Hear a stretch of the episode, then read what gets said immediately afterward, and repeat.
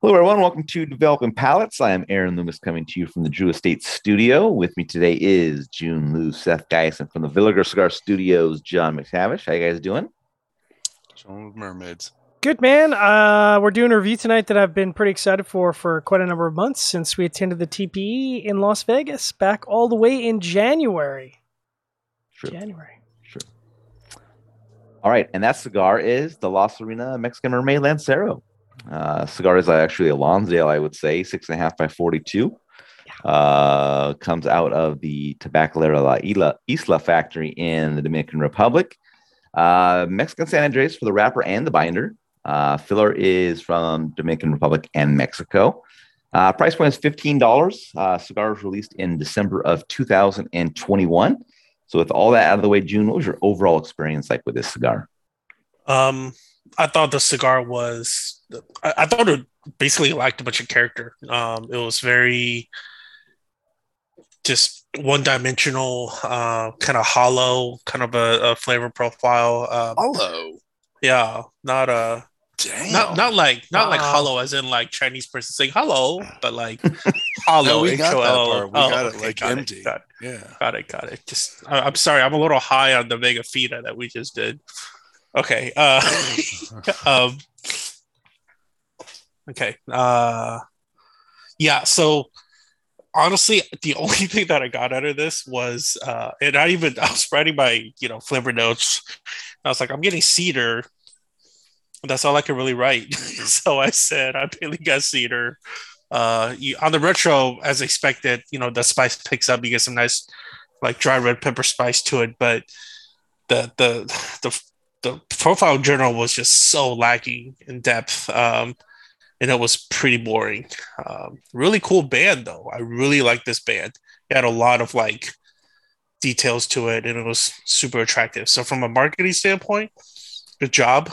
But uh, please blend something better. All right, Seth, how about you? What were your thoughts? Ouch. Not as definitely not as harsh as June. Listen, I I enjoyed the first third. It was given some really mocha qualities. I was getting some espresso and cocoa and some cream. Had dry wood. Um, there's some nuts and earth qualities present. Medium full strength and body. Thought it was good first third. Second third was you know pretty similar. Um, it didn't show a lot of like transitioning, but I, I like the I like the flavors being delivered. Um, you know, it was um, pretty similar. I think I still had medium full. Um, and then the final third just showed a little bit of transitioning. It wasn't as as great as the first two thirds. Um, bits of pepper and sweet earth, um, leather, wood, coffee, cocoa, um, little earthy. I had um, really good burn. I'm sorry, I'm thrown off by June's comments here. Um, just really a very good burn, and just it, it was it wasn't a great job, but it was it was good. Um, yeah, And John, what are your thoughts? I mean, I guess I'm out a limb. It sounds like because uh, I really enjoyed this, and I smoked the second one just to make sure I wasn't like somehow, you know, still gaga from the the cigar he smoked at the TPE. But um, no, this is really good. I thought it was a great representation of of some of the better qualities of Mexican San Andre. Um, so the first third I got uh, creamy baking spices, wood, chocolate, spicy earth. Um, the baking spices were kind of at medium strength. Um, post draw earth kind of faded as it as it progressed, which was really nice, so it didn't overwhelm the palate. Uh, bottom of the first third, I got some mild citrus sweetness, which was really nice. Second third, uh, kind of earthy wood, and then baking spice earthy wood combo, and then creamy earth wood baking spice. And I'm like, yeah, this is really interesting. And then there's a little bit of ma- mild tannins, uh, but it actually managed to complement the wood instead of taking away from the wood because there was no dryness. Uh, and then chocolate mild sweet citrus, um, and you know, I was enjoying it. Last third um, kind of fell a little flat for me. Leather cedar earth with creamy baking spices, um, but they didn't really uh, harmonize. So the flavors are there, but not in a really great way. Um, both cigars had a essentially perfect burn, and both cigars had a mild amount of resistance, uh, about one and a half to two notches. So they got a very good for the for the draw. So uh, both both cigars I reviewed, uh, I rated them as good. Aaron. Yeah, for me, the cigar started with dark wood, dark earth, black pepper, and some baker's chocolate. Uh, some light creaminess joined fairly quickly, and the dark wood became a, a toasted oak a bit later. Um, second third saw that chocolate note depart, and the final third saw some uh, bit of a vegetal note join as the cigar was warming up. Um, I thought the cigar had a nice start, good balance of flavors. Um, as the chocolate departed in that second third, the enjoyment kind of dropped a level. Um, kind of maintained that level the rest of the way. Um, it's it's pretty wood and earth uh, dominant profile, um, but the softer notes early on, you know, provided a pretty nice balance that kind of waned as the cigar went along. But um, it's going to maintain their position in the profile um, a little bit longer. It would have, you know, kind of helped things out. Um, I do think the pricing is a bit high um, on the cigar, um, and that kind of might keep me from coming back to it. Um, but uh, checking out the other Vitolas is something I, would be up for doing. So, um, all right, let's get into the scores. We're going to start at the top with John at 6.67. Seth gave it a 6.42. I gave it a 5.95, and June gave it a 5.2. So, John, how that 6.67 match up for you? Matched up well. This is a cigar, despite the price point I would seek out. Um, great construction, consistent flavors. It's right in my wheelhouse. And uh, like you said, I think there's a new Vitola that got released this year, which was the Toro, which I guess we can talk about after. Yeah, um, yeah, we'll talk about it. But yeah, Seth. Yeah, listen, I I liked it. Um, I think I, you know, I remember what I actually do remember what I said. The blend, I think it will do better in a larger Vitola, not the Gordo necessarily, but I'm interested in smoking it in like the Robusto, and I think there's a Toro Vitola. Um, but I thought this was still solid. It there was a lot of Mexican tobacco, but it was not overwhelming. Um, it, it had presence uh, but it wasn't like this is too much Mexican. Like it, it wasn't. It.